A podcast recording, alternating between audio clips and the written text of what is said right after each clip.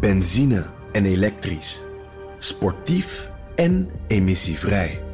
In een Audi plug-in hybride vindt u het allemaal. Ervaar de A6, Q5, Q7 en Q8 standaard met quattro vierwielaandrijving. Wat u ook zoekt, u vindt het in een Audi. Audi. Voorsprong door techniek. De column van Bernard Hammelburg.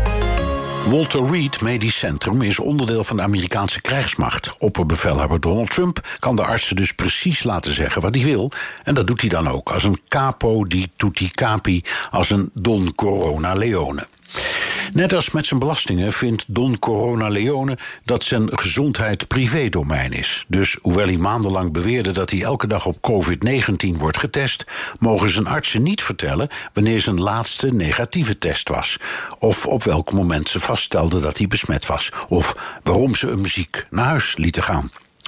Het past in Trumps strategie.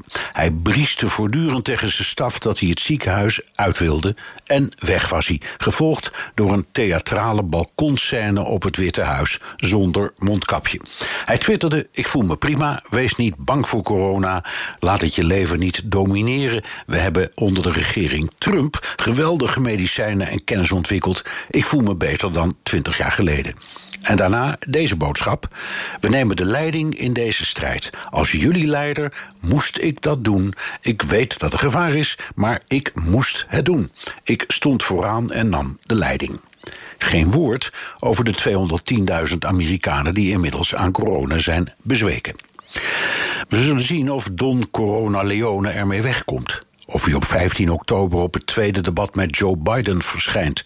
Of hij de komende dagen met zijn cocktail van experimentele medicijnen en steroïden opkrabbelt. Hoe dan ook, de kritiek op zijn capo die tutti capi aanpak is niet van de lucht. Op de argumentatie van de critici valt best iets af te dingen. Donald Trump is niet de eerste president die zijn artsen laat liegen over zijn gezondheid. Woodrow Wilson kreeg in 1919 een beroerte en raakte verlamd, wat verborgen bleef voor de buitenwereld.